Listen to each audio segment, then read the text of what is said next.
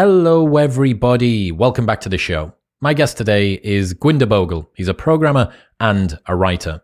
Gurwinder is one of my favorite Twitter follows. He's written yet another mega thread exploring human nature, cognitive biases, mental models, status games, crowd behavior, and social media. It's one of the best things that I've read this year. So I just had to bring him back on to talk about it. Expect to learn how bad things can sometimes feel better than good things, why people die on the hill of opinions they've only just begun believing, why intelligence plus ideology is a nightmare, how comedy can be a troll's last line of defense, the biggest lesson I learned from Joe Rogan, why regret minimization should be a priority, why authoritarians lose sight of rationality, and much more. I always enjoy speaking to Gurwinder, which might be apparent by the fact he's been on the show three times in the last year, but he's just super smart. I love talking about human nature uh, and looking at the actions that we take from a third party bird's eye view. It's very, very cool, and there is tons to take away from today. Also, don't forget that you might be listening but not subscribed, and that means you're going to miss episodes when they get uploaded. So, if you want to support the show and make me very happy at the same time, head to Spotify and press follow. It's right in the middle of the page, or there's a little plus button in the top right hand corner on Apple Podcasts. I thank you. All right, quick maths. The less that your business spends on operations, on multiple systems, on delivering your product or service, the more margin you have, the more money that you keep. But with higher expenses on materials, employees, distribution, and borrowing, everything costs more. So, to reduce the costs and headaches, smart businesses are graduating to NetSuite by Oracle. NetSuite is the number one cloud financial system, bringing accounting, financial management, inventory, and HR into one platform and one source of truth. With NetSuite, you reduce IT costs because NetSuite lives in the cloud with no hardware required. You cut the cost of maintaining multiple systems because you've got one unified business management suite, and you are improving efficiency by bringing all your business processes into one platform. Over 37,000 companies have already made the move, so do the maths and see how you will profit with NetSuite. Backed by popular demand, NetSuite has extended its one of a kind flexible financing program for a few more weeks. Head to netsuite.com slash modern right now. That's netsuite.com slash modern. But now, ladies and gentlemen, please welcome Gurwinder Bhogal.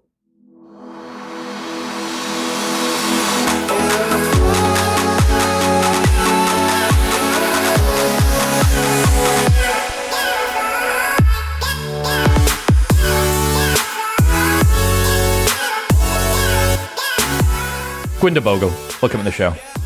Thanks, Chris. Nice to be here. Dude, you're crushing it at the moment. That audience capture uh, article that you wrote on Substack has gone absolutely everywhere. When someone posts something that's one of my friends' work in a group chat, but but I don't post it, there's this weird sense of uh, like ownership or jealousy. I'm like, no, that's my friend. That's no, that's supposed to be me that's posting that. But dude, I'm so happy to see how everything's blowing up for you at the moment. Thanks, man. Yeah, it's appreciated.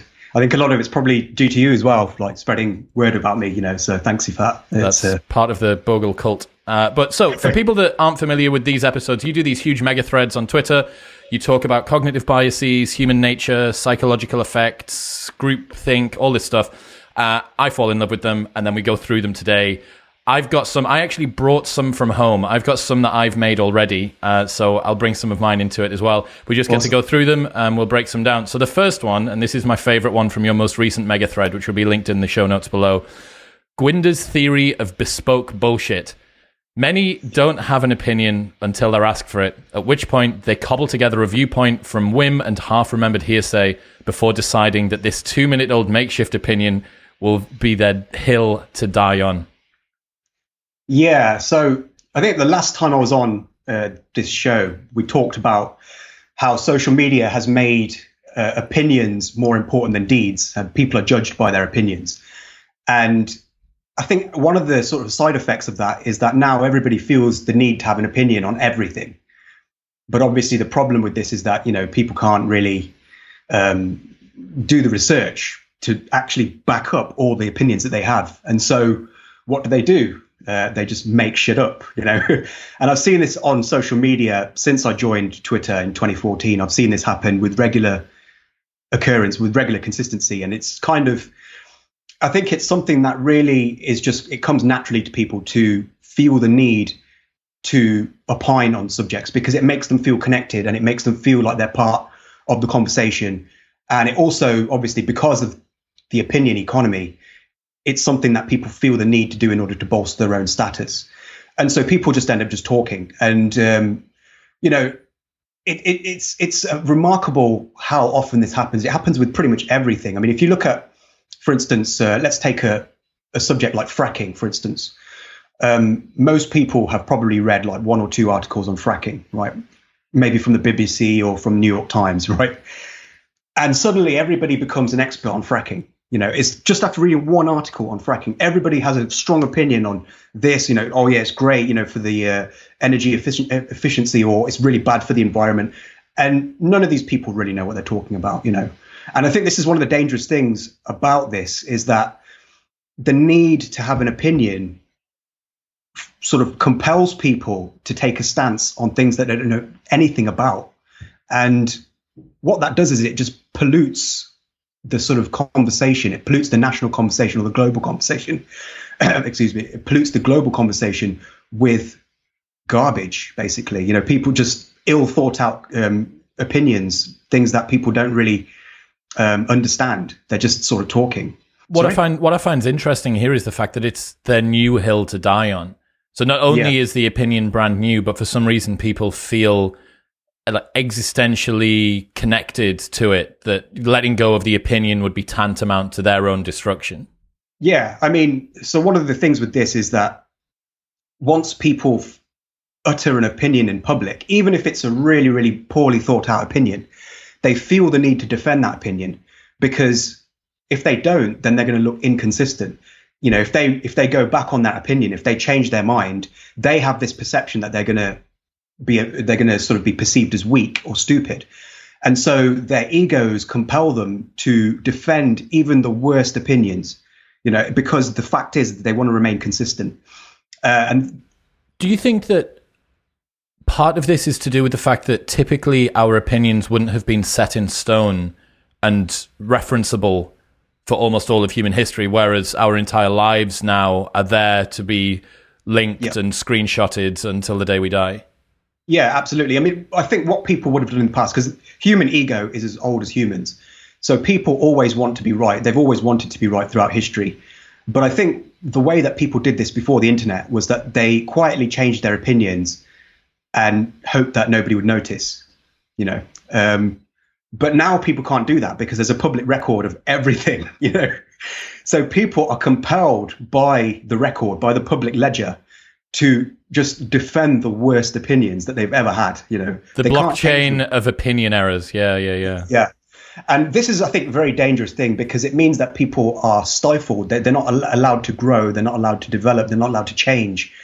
People sort of remain static in their in their lives because of this. You know, they think, oh my god, you know, if I change my opinion, you know, everybody's going to know. They're going to see this this post from like 2014, and they're going to see this post from 2020, and, and that's that fear. I think is responsible for a lot of people being very pig-headed and stubborn. I think in their in their beliefs, they double down on on their worst beliefs. Yeah, this so links in with so many of the previous ones that we've spoken about. One of my favorites from all of our conversations was uh, an absurd ideological belief is a show of fealty and a mm. threat display. Uh, so this kind of explains why people might choose uh, group ideology or groupthink over rationality and reason itself. Then the fact that our opinions are significantly more visible than our deeds adds another layer on top of that because we are our opinions rather than our actions now. Mm. And then, you know, you continue to roll this a little bit further forward. Dude, I, I love that. Um, right, next one, next one. When intelligent people affiliate themselves to ideology, their intellect ceases to guard against wishful thinking and instead begins to fortify it, causing them to inadvertently mastermind their own delusion and to very cleverly become stupid. Yeah, so this is actually a very robust finding in psychology. This is one that's been sort of replicated many, many times. So it's a very reliable finding.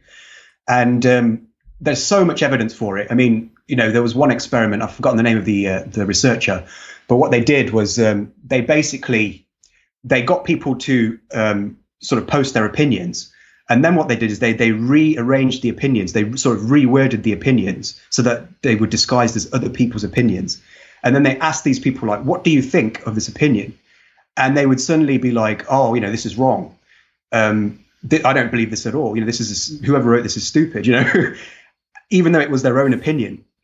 And so, you know, when people were asked why why do you object with this, they had a whole list of like reasons. They would be like, oh well, this part is wrong, that part's wrong. So they were actually critically analyzing their own opinions, and they were dissecting them. They were they were finding what's wrong with their own opinions, but they were doing this unwittingly, which showed that they actually possessed mental faculties, um, but that these mental faculties were being misdirected in a way to sort of essentially destroy their own opinions. And um, this, I mean, this is something that you see every day on Twitter as well. You see people using um, logic and you know things like syllogisms and um, what's a syllogism? So syllogism is like a, a logical argument where you say like if a um, if a then b, if b then c, therefore um, a then c.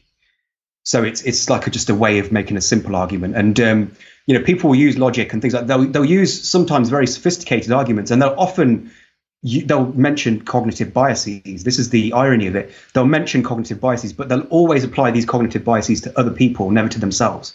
You know, and I'm guilty of this as well. I mean, I'm sure you know I've made many many errors as a result of my own cognitive biases, but I'm much it's much easier for me to see them in other people than it is for me to see it in myself. And so all of our knowledge of mental models, cognitive biases, all of these things, you know, we can be the most knowledgeable people in the world. We can have all of this knowledge of all the biases that other people, uh, that well, that human beings, um, you know, suffer from, and we would only really see these in other people because of that blindness. And that blindness is why intelligent people, when they affiliate themselves to ideology, they become more dangerous than stupid people who are affiliated to ideology because the intelligent people can come out with rationalizations and they can come out with very clever arguments that support stupid positions you know. And so i mean like thomas sowell he had this great line which he said that you know he spoke of this idea. Said it was an idea so absurd only an academic could believe it you know. And uh, that really sums it up because you can spend your whole life you know sort of just coming out with the best arguments. But if you are if your mind is blinded by ideology or by tribalism, then you will put your great intellect to uh, the service of stupid ends, idiotic ends, basically. It's a very you know, a, a, very fast, powerful car being driven in the wrong direction. Yeah. Oddly, yeah. a slower car would do less destruction. That's it. It's like this this other saying. I think it was um, Saul Bellow uh, who said that uh, uh a great deal of ignorance can be invested in no, sorry, a great deal of intelligence can be invested in ignorance if the need for illusion is high. And so if you if you really need to believe something, no matter how absurd it is, if you have the intelligence, you can make yourself believe it through your own arguments. You know, you can convince yourself. And that's the danger of, of intelligent people is that they can convince themselves of stupid arguments.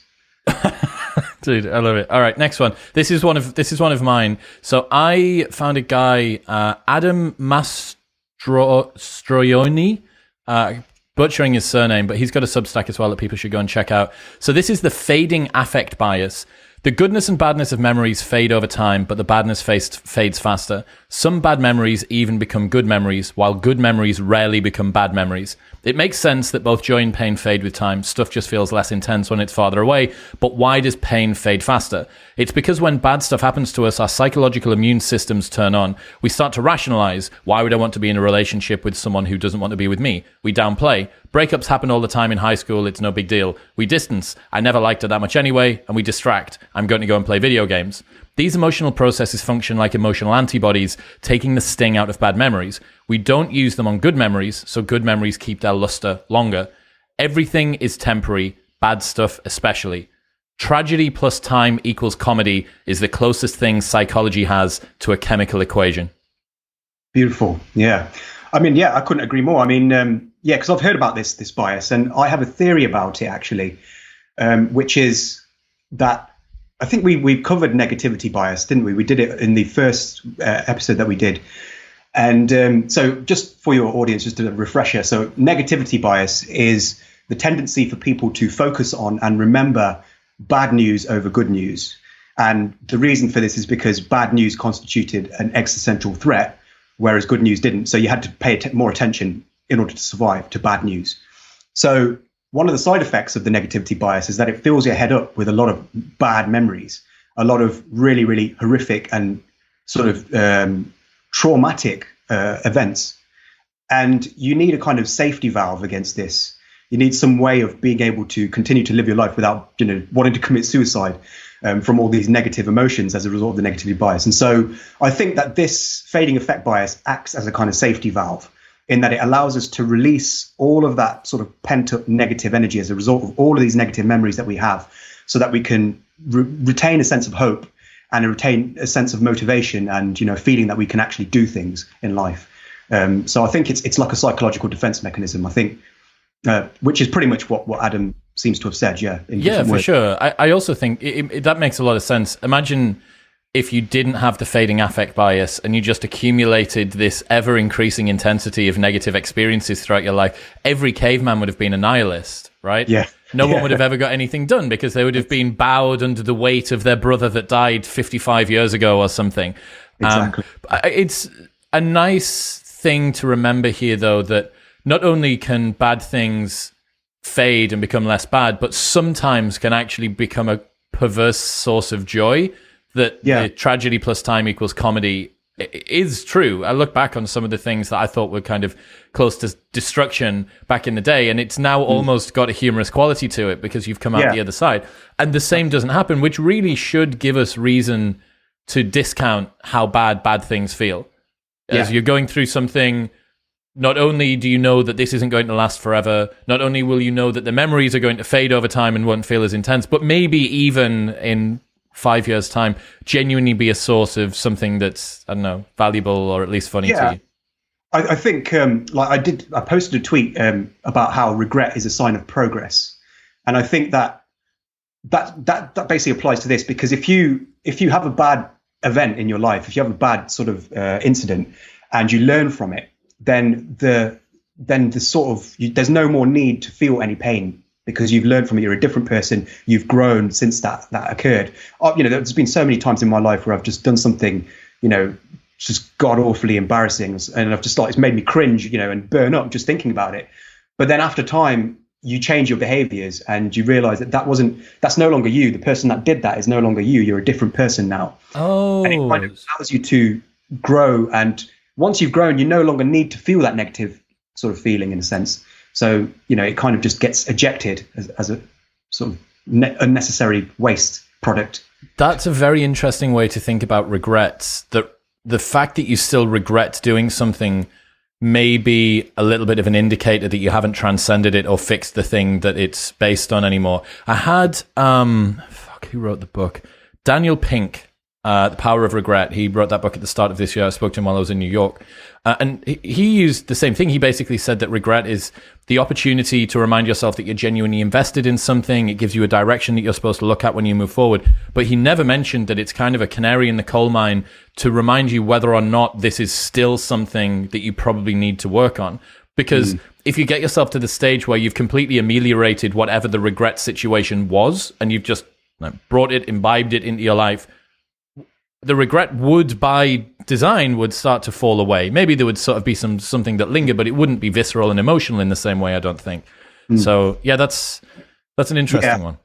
I think pain only really exists as a sort of warning system to prevent you from, you know, doing stupid things um, like you know, for instance, burning yourself. You know, that's obviously the body's trying to tell you don't put your hand in fire. You know, and it's the same with psychological pain as well. If you if you suffer as a result of something, it's your body's your way of telling you not to do that. Don't do that because this is going to be the effect.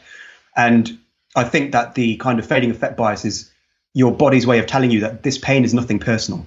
You know, it's just it's just there as a lesson sort of thing. You know, don't take it personally. And uh, that's why we can kind of try and see through it after a while and just be like, oh, okay, it just needed to teach us a lesson. It was our boss in a way just telling us, look, that's not the right way to do it. This is the way to do it. Now let's go out for a drink and have a pint. You know, so it's like it's it's it's it's just a kind of way of just teaching us without you know any any sort of hard feelings, as it were. Naval's razor. If you can't decide between two choices, take the path that's more difficult or painful in the short term Doing this will counteract the hyperbolic discounting, the brain's tendency to overestimate short term pain and underestimate long term pain. Yeah, so we um, we perceive objects in time similarly to how we perceive them through space. So the further something away is in space, the smaller it appears. And the same is also true of time as well. The further something into the future something is, the less it really registers in our in our lives. And the same thing with this further into the past. Um, this, you know, obviously is a necessary thing. We have to focus on the present moment because of, if we're too focused on what's happening 10 years in the future, we're not going to be able to live our lives. But it comes with side effects in that we tend to underestimate uh, problems in the future or even rewards in the future. And we tend to overestimate problems and rewards in the present. And this is why, you know, we tend to have this kind of short termist view of things where it makes this is why we procrastinate essentially because we just pass the book to, you know, we're like, oh, my future self will deal with it, you know, because your future self seems like he can solve every problem in the world because he seems like a superhero. Do you know I mean? Because you don't need to think too far ahead. You don't need to think about your future self very much. You just be like, oh, yeah, he'll sort it out. I'm just going to focus on just eating some ice cream and watching TV or whatever, you know. Um, but yeah, this is I think this is one of the things that really screws people over is this sort of belief that um, what's happening now is more important always than what's happening in the future. And it, you know, yeah, to a certain extent it is. You've got to obviously be aware of what's going on in the present, but you've got to always remember that your brain is configured to make you believe this. And so you have to take the sort of opposite view. I mean, like all biases now that we have now, they're all a result of heuristics. Like they're all mental shortcuts that we once had in a different environment, and now they've become biases because we're in a completely different environment. But we can use heuristics. We can use a new set of heuristics to overcome the present biases that we have. And one of these is Naval's uh, razor. Naval Ravikant, he's a, he's a great thinker. I'm sure you know who he is, and probably most of the audience know. But yeah, he's an investor and he's a philosopher as well. And um, this is just, a, I think, a great sort of uh, mental model to use when you want to consider whether you should pursue a certain action. You'll always underestimate the things that are going to be happening further out in the future than you will the things that are happening closer to the present. So, therefore, always take this into account when you're making decisions. You know, because it, your brain is very good at, at making you believe that the only thing that matters is the present. There's a thing that I bro science called anxiety cost, which is the longer that you take to complete an action, the more time that is taken up thinking about having not completed the action. Yeah. So yeah, you yeah. you wake up every You're morning, you've got to meditate, you've got to go to the gym, you've got to do whatever. If you do it in the morning, then you've got the rest of the day to enjoy it. If you wait until the evening time, then you've spent all of that time, every single second that your mind was taken up thinking about the fact that you haven't meditated or gone to the gym yet, could have got been gotten rid of had you have done it in the morning. That's the anxiety cost, and you can ameliorate that in a similar way by getting things done. And I think if you can't decide between two equal choices, take the path that's more difficult or painful in the short term is basically you trying to start to front load against that hyperbolic discounting right? Yeah. it's it's reverse procrastination. Okay yeah. if if i try and find something that seems overly difficult short term that probably will maybe end up being about equal to what it should be rationally over the long term. Yeah absolutely. Yeah. Yeah i think um it's it's hard to really because you can't quantify value in in very sort of accurate ways when it comes to whether I should do a certain action or another one. You can't put numbers on it. But as a sort of just general rule of thumb, it's always worth considering that you're always going to overestimate um, the short term um, over the long term. You know what, what you have to do in the short term over the long term because the long term is something that you don't want to think about most of the time. You know, and so um, yeah, absolutely, it's uh, it's an important um, it's an important way to sort of uh, defeat procrastination, I think, because at the end of the day, postponing a problem extends it, as you said, you know. So the best thing to do is just to get it done as quick as possible, and then you have more time to just do whatever you want want to do. You know, Dude, more time. To, that's fucking lovely. Postponing a problem extends it. That is absolutely lovely. Right, next one. So Poe's law. I got taught about by my housemate a couple of weeks ago, uh, but it, I, I'd seen it written online and people had said it, but I never actually bothered to look at the definition of it, which I guess is probably most people with most things. Um, Poe's law. It's now impossible to distinguish trolling from sincerity online, partly because shitposts have become so lifelike, and partly because life has become so shitpost like. Yeah. I mean, what else is there to say? I mean, yeah, I've, i think everybody knows this. You know, when you when you go on social media, um, it's just impossible to tell whether somebody's serious, whether somebody's actually saying, whether somebody actually believes what they're saying. Um, and I think, you know, this is largely, I think this is a result of the sort of short format of um, of social media, in that you know you never really get context in, in on social media. You just kind of just get a short snippet of what somebody's saying, but you don't understand sort of what led to that thought process. You don't understand the, the motivations or the intent behind it. You can always gauge if you look at a book, if you read a book, within a few pages you'll be able to understand what the author's trying to convince you of and you know you'll understand a bit more about the author's background and things like that just without them telling you directly just from what they they write you can't really do that with social media you can only see just an isolated just a couple of sentences or just a meme that somebody's posted you know and that so basically all the information you're getting on on social media most of it at least is anonymous it's it's coming from people who you have absolutely no idea what their intentions are what their motivations are and this problem is compounded by the fact that we have now massive amounts of um, manipulators online. We've got troll farms, we've got marketers, we've got um, culture warriors, we've got all these different people who are all, you know, just trying to manipulate the information space. And so they're putting out stuff sometimes that they think is false. You know, they they they'll create a um, an account, you know, of like MAGA Mike or something, and then they'll start posting, you know, like loads of pro Trump stuff, you know. and there's loads of these sort of fake accounts um, that are kind of just flooding social media. And a lot of it's just really outrageous stuff, you know, like Trump is the, the son of God and he's going to, you know, bring about the second coming and stuff. And you know that there are people on this earth who are crazy enough to believe shit like that. So you can't discount it as just just satire or parody or just some attempt to, you know, um, to just screw with people's heads. but the place that these people have to retreat to, if they do say something which is beyond the pale or outside the Overton window or completely un- unacceptable or whatever, is it was just a joke, bro. That's the the defense mechanism that most people fall back on. This has always been the um,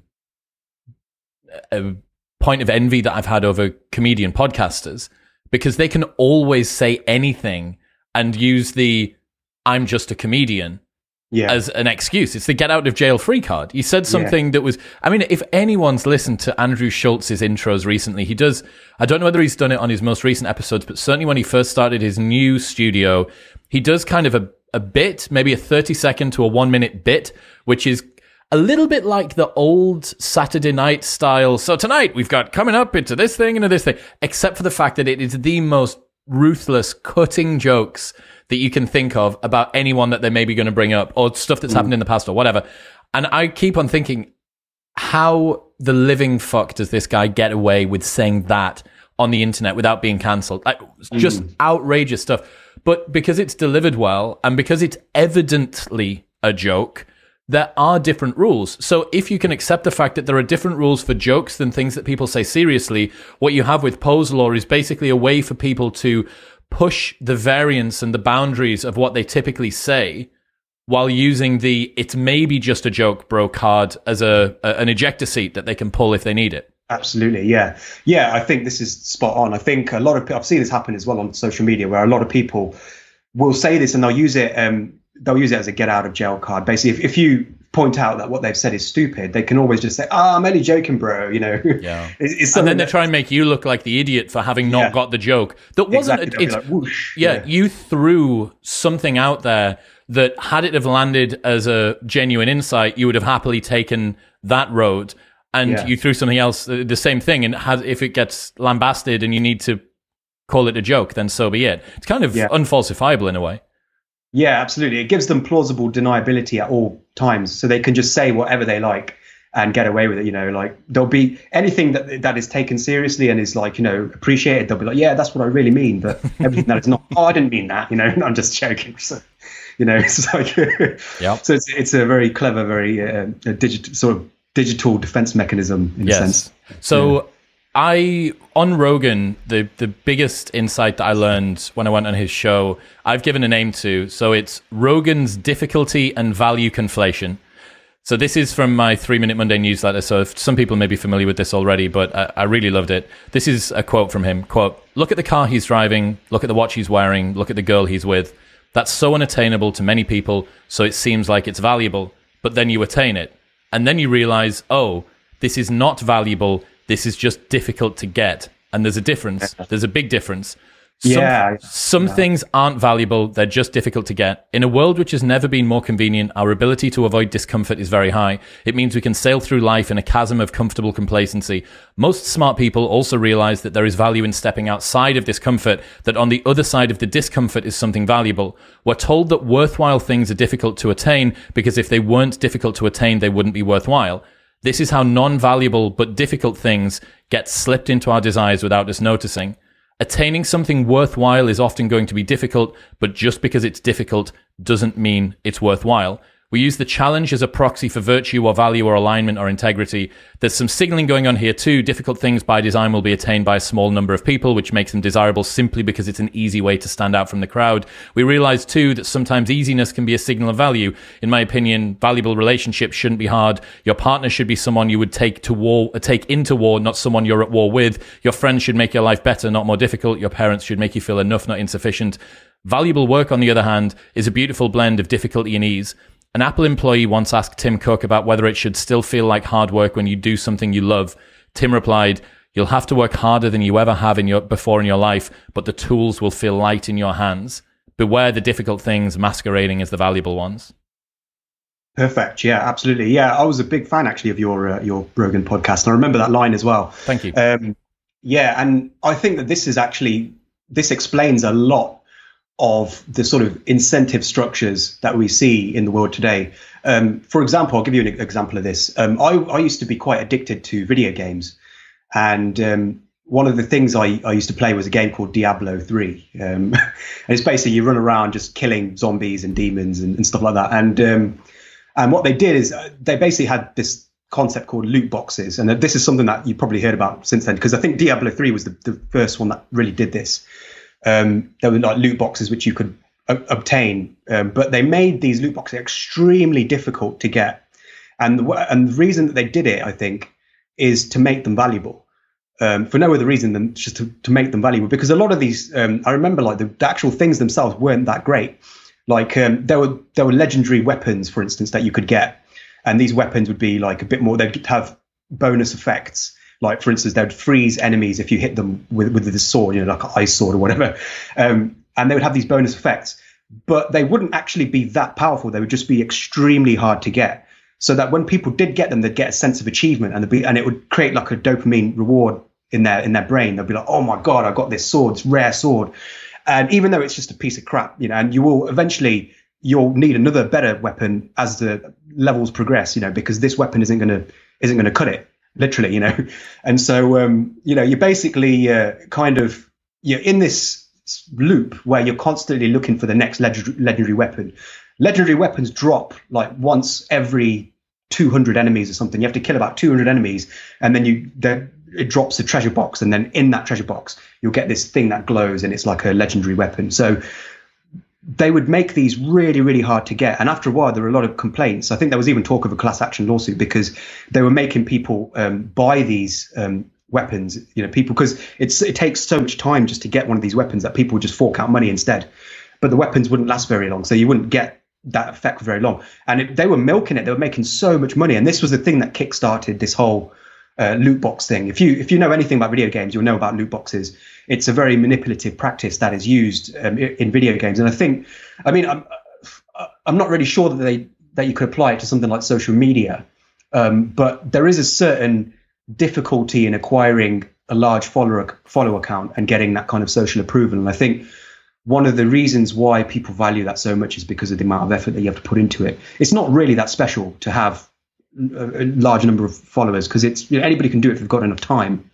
Um, you don't actually even have to be an interesting person. You can just just talk shit, and you'll you'll you'll grow, you know everybody grows an audience over time. Yes. Um, you know, you just have to look at some of the people who have audiences to see that you don't need any special skill to to be. You just need to labor away and just post consistently, and so it creates this kind of this sort of sense that yeah, if you've got a lot of followers, that you're a special person, but you're not really. All you've done is just posted consistently over a period of years. Well, this no is, it, post, it's kind of a little bit like Goodhart's law, right? When a measure becomes an outcome, it ceases to be a good measure. That people use follower count as a proxy for value or integrity or insight or whatever, right? entertainment, whatever it is that people are following these people for.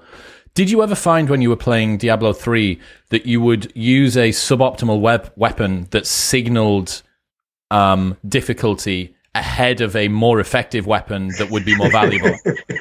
I can't say I did, but I think uh, there probably were other people who did. You understand that. the dynamic, yeah. though, right? Yeah, the fact that you want to yeah, yeah. swing, you want to swing the cool sword that doesn't do much damage, rather than the effective sword that doesn't look so good. I mean, I, I didn't see it with Diablo three, but I do remember seeing it with um, with Street Fighter. That was another game that I used to play. Street Fighter, I think it was Street Fighter three, right? Because there's this character on Street Fighter called Dan, and he's got a pink um, sort of he's got a pink uh, what they called uh, the overalls they wear. I forgot what they're called. Um, but he basically he was like a Ryu, like and a Ken kind of character, except he was pink instead of white or red. And he was deliberately really weak. Like the the guys Capcom who made the game, they made him deliberately weak as a kind of handicap to um, you know to so that people who are really good at the game they could basically beat somebody with Dan and just humiliate them basically. Oh, okay, yeah, that's very Yeah. funny. Yeah, yeah, yeah. And uh, so there were there were people who would do this, and some people would actually take Dan to these tournaments as well. Like there's these big tournaments in Street Fighter where you can earn like hundreds of thousands of, of dollars, and people, some people were so cocky they would actually take Dan and they would play as Dan in these tournaments, these world tournaments with some of the best players. Most of them would get their asses kicked, but I mean, if you would see like exhibition games against less skilled players where Dan would just completely wipe the floor with, you know, like Ryu or, or one of the other characters. Hilarious. That's So funny, yeah, man. so that thing does happen. Yeah, um, yeah. All right, Nova effect. You may think losing your job is bad, but what if staying at your job would have led to you dying in a fire? You can't truly know if an outcome is good or bad because fortune can lead to misfortune and vice versa. So don't be quick to judge the cards you're dealt. Yeah. So the thing with outcomes is that outcomes never end. Every outcome has another outcome.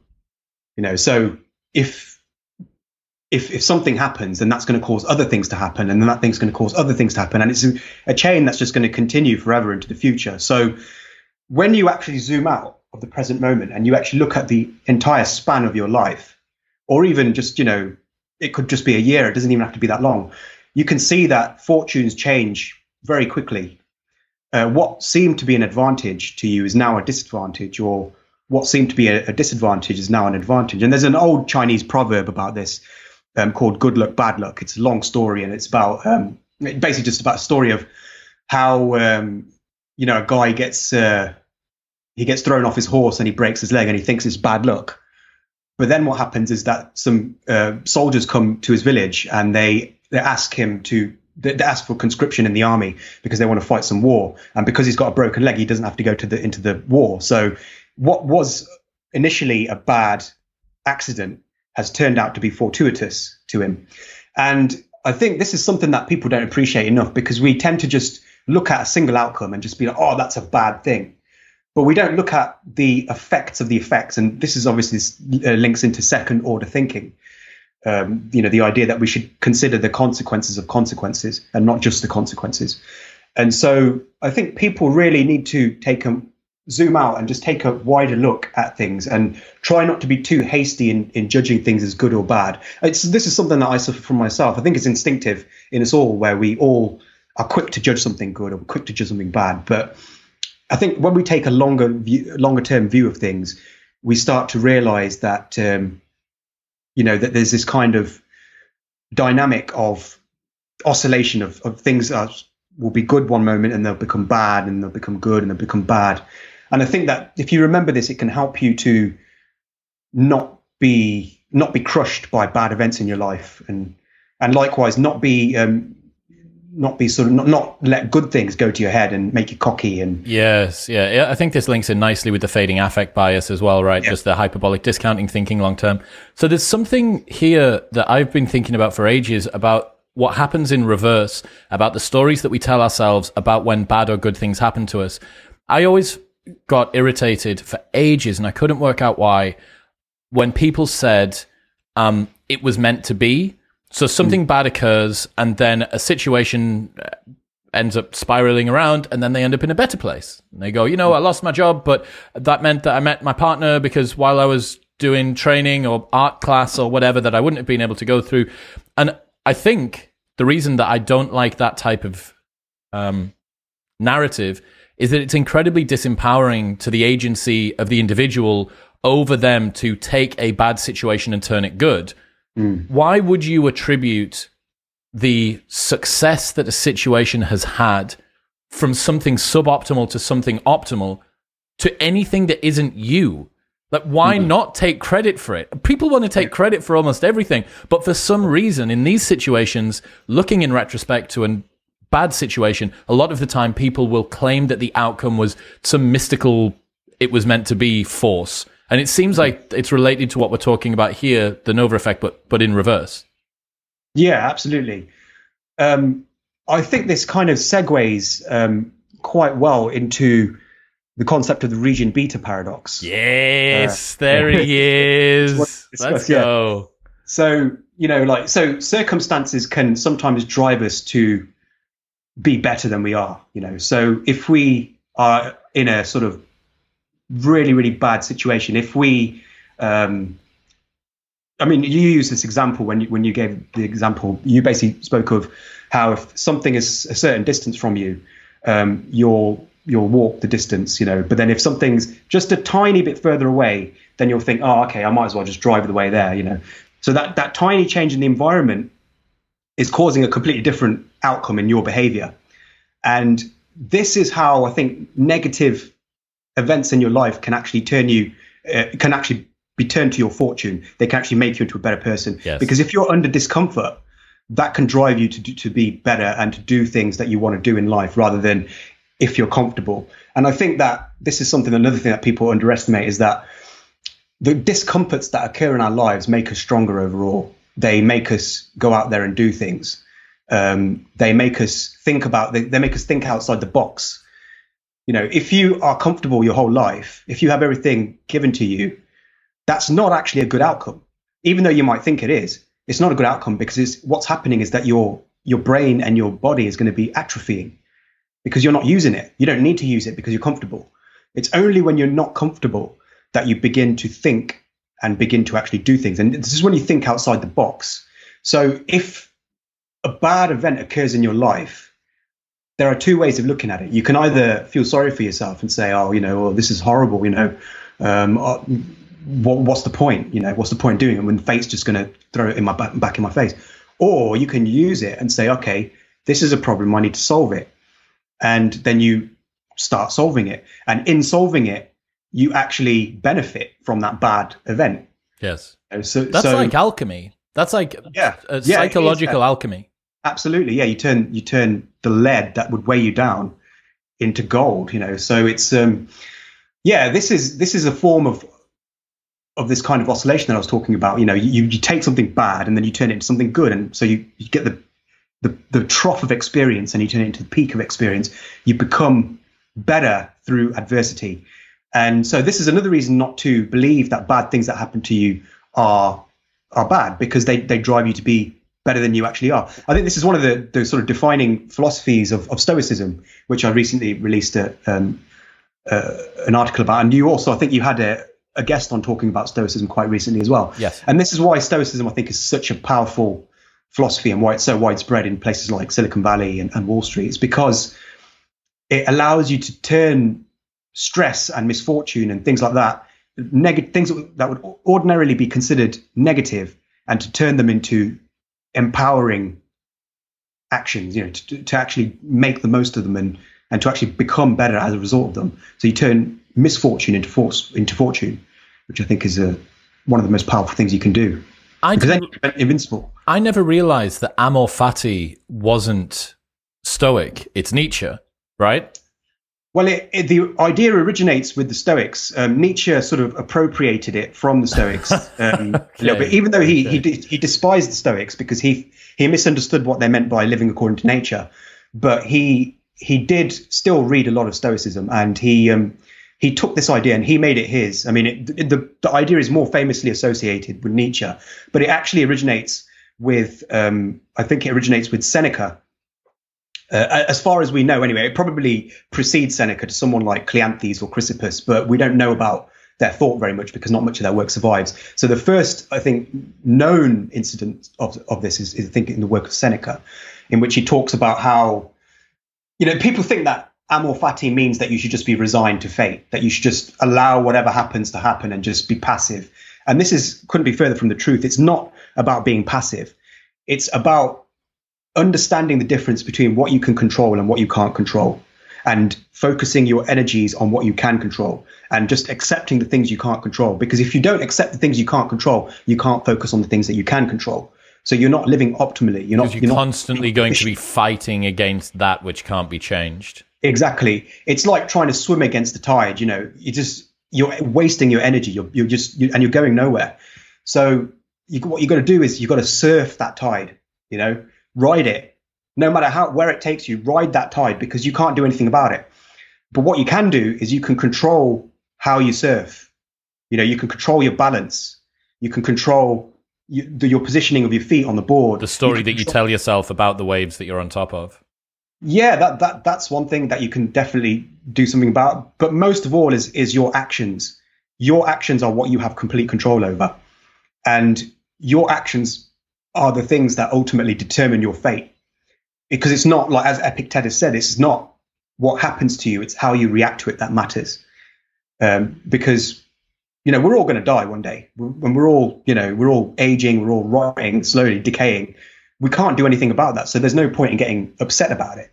What we can do about is that we can we can be healthy, we can live healthy lives, we can make the most of the time that we're on this planet. And so, drawing a distinction between the things we can't control and, and things we can is very important because it allows you to direct your energies towards the areas where you can actually make an impact. And that's what Amor Fati is. It's about result. It's about essentially accepting the things you can't change because not accepting them is not going to matter. It's not going to change anything. Yes. It's not going to, you know, it's it's just uh, it's like being upset that you're going to die. It's just, it's not going to change anything. It's not going to change the fact that you're going to die. You're still going to die. So you have to focus on what you can do something about. And I think that's uh, yeah, that's the essence of stoicism. What I really liked about the region beta paradox, which is another uh, Adam Mastroianni, I'm going to link his stuff in the show notes because I've butchered his name so much. Um, yeah, what the, the, example was if you have a rule that you walk whenever you're traveling a mile or less, or you drive when you're traveling more than a mile, then paradoxically you get two miles faster than you get one mile. The hmm. important insight here is that if you only take action when things cross a certain threshold of badness, sometimes better things can feel worse than worse things. And this is I had, I think it's episode 13 or something with a friend of mine, a guy called Michael Caju, and he was a drug addict from the age of 11 or 12, heroin by 13 or 14. And then by the age of 22, 23, he was two times CrossFit Games affiliate cup champion in the wow. team. And That's then amazing. started a multi million pound business and then married a woman who started another multi million pound business with him. And he now lives here in Austin. They've got this beautiful kid and another one on the way and blah, blah, blah. And Wow. Even at the time, I remember using this example about the fact anyone that's ever tried to squat something very heavy, but you've only done a three quarter squat, it's actually easier to bounce out of the bottom because you get a little bit of elasticity from the bottom of your squat than it is to take it just ab- above that and then have to drive it up yourself.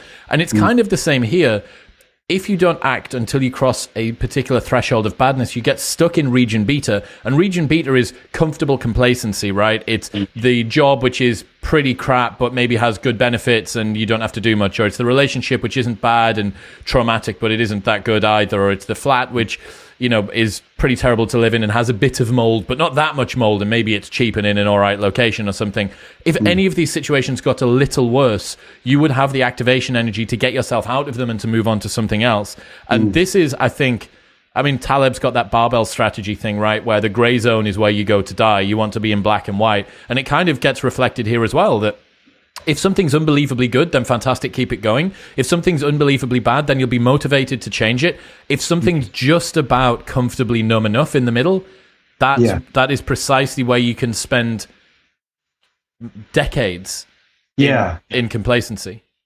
Yeah, so someone said, I've forgotten who, who they were, but they said that life begins at the end of your comfort zone.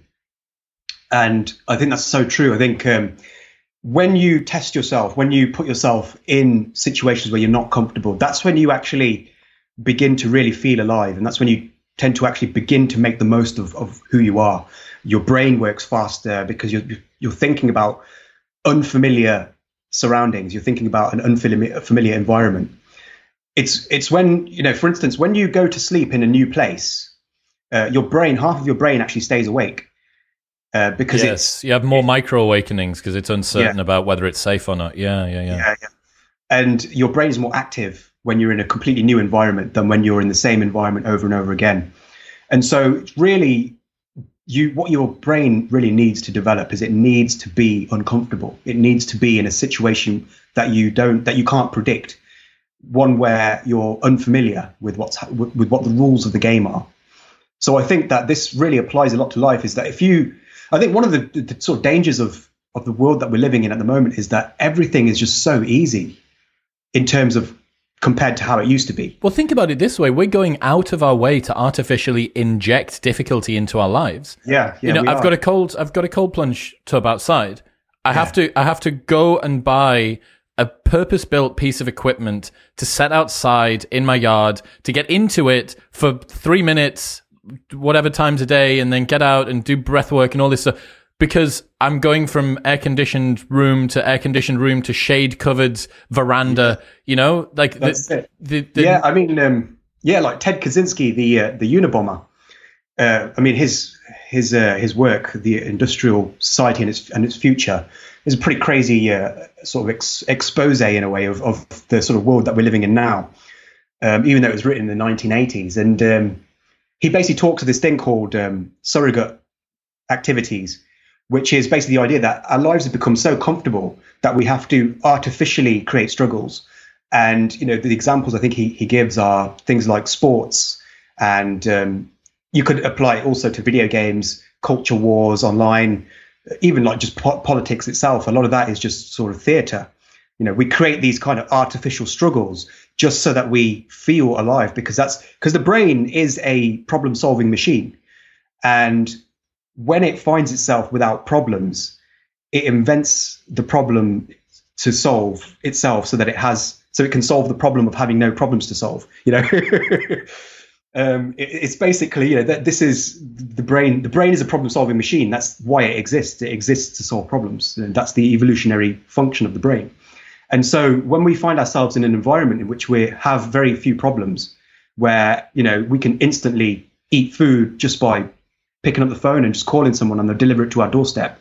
Or you know uh, if we are cold we can just take a hot shower or you know there's this this this life is just so much easier now than it was in the past. And problems most of the problems in our lives have very easy solutions. You know if we have a, a headache we can just take an aspirin. You know if we if we are feeling like something strange in our belly we can just google the problem online. There's it's just things are getting easier and easier. And so the brain is finding itself uh, it's finding it necessary to create more and more of these surrogate activities. And i think this is one reason why the culture wars have, have just been taken over on, online on places like twitter. Because people feel the need to have this struggle. They feel the need to, to rage against something even if it's a um, self-created enemy shadow boxing an imaginary hegemon. Yeah, absolutely. I mean, I think sports, I think this is what sports is in a sense, is that kind of sense of competition and not just the competitors themselves, but the teams and the people who support the teams. Pretend war. Yeah, it's pretend war. I mean, that's essentially what, especially in the UK, like football hooliganism. You know, you, you see. I mean, I used to live in Luton, and I lived right next door to the the, sta- the stadium. Every Saturday night, it was absolutely crazy. You know, you had the, you had the Migs, who were these hooligans. Basically, they'd just get pissed up at, the- at the um, local uh, tavern, and then they'd just basically just start parading through the streets and just you know just screaming at everyone and just egging themselves on and just trying to get themselves ready for. It was like the war paint on as well, you know, and they're just basically, it was like they were going to war, basically. That's what it was like every Saturday. And I just, I remember looking at them and just thinking, these guys are identical to the sort of the tribes that existed 100,000 years ago, you know, who were put on their war paint and just go to war, you know. This is exactly the same dynamic. It's this atavistic sort of element of this tribal behavior that's ma- remanifesting in their lives. And it happens just so often. People want struggle in their lives. And I think culture war is is the, the next evolution of this. It's an online video game that everybody plugs into, like when they go on Twitter and they, you know, they come across this kind of battle, this virtual battlefield where you know their their side is on the right side of history, and they're gonna they're gonna defeat the enemies of, of humanity, and then they're gonna be remembered as the heroes of humanity by all the sort of preceding preceding uh, generations, you know, all of posterity. Um, but I mean, it's all it's all an illusion that the brain conjures in order to uh, justify its own existence. Because if the if the brain has no problems to solve, what happens? You get bored. That's what boredom is. You know, boredom is when your brain is not fulfilling its evolutionary purpose, when it's not solving problems, um, or when it's not engaged in analysis. Well, we saw the, we saw probably a, a, good example of this at the very beginning of the pandemic. So the the the brief two week period where everybody came together before it was politicized. Yeah. And yeah. what you saw was. I know in, in, the presence of a real crisis, everybody recentered our values, but in the absence of a real crisis, we created our own. And it feels very much like uh, that was a, a, an example of what humanity could get to if everybody was facing a little bit of discomfort on a daily basis because everybody did face a little bit of discomfort. There was some uncertainty there was a, a requirement for everybody to bind together and then very very quickly everyone was like well we're probably going to be okay. Therefore what is the next problem that i can manifest in order to yeah. solve? Right this next one uh, apatheia is that how i say it? Yeah apatheia yeah. Apatheia Often, fear is more crippling than that which is feared. Rage is more maddening than that which enrages. Hate is more toxic than that which is hated. Few foes crush us more than our emotions, so victory over our enemies requires victory over our feelings about them. Yeah, so this is another core concept in Stoicism. And um, this is, I think, something that's extremely relevant today because we are essentially, we're overstimulated in, in the in the digital age. You know, we're just being barraged with stimuli, and these stimuli are making us feel emotions, and they're, they're, they're calculated to make us feel emotions as well. They're actually that's the reason that we're being bombarded with this stimuli is, is to basically just make us feel, and these feelings then drive our behaviors in ways that are beneficial to the people that are bombarding us with the stimuli. Um, so, you know, w- one example would be um, the sort of dopamine rush that we get from being you know approval on social media getting approval on social media. That's whole the whole system is set up in a way as to make us chase social approval. Um, we want more followers we want more engagement with our posts. And so we, we, we seek out to do that. You know we we're, we're, rats in the skinner box. We're basically pulling that lever to get that pellet that food pellet. And um, this is it's not just with with this emotion. It's with pretty much every emotion that we can possibly feel.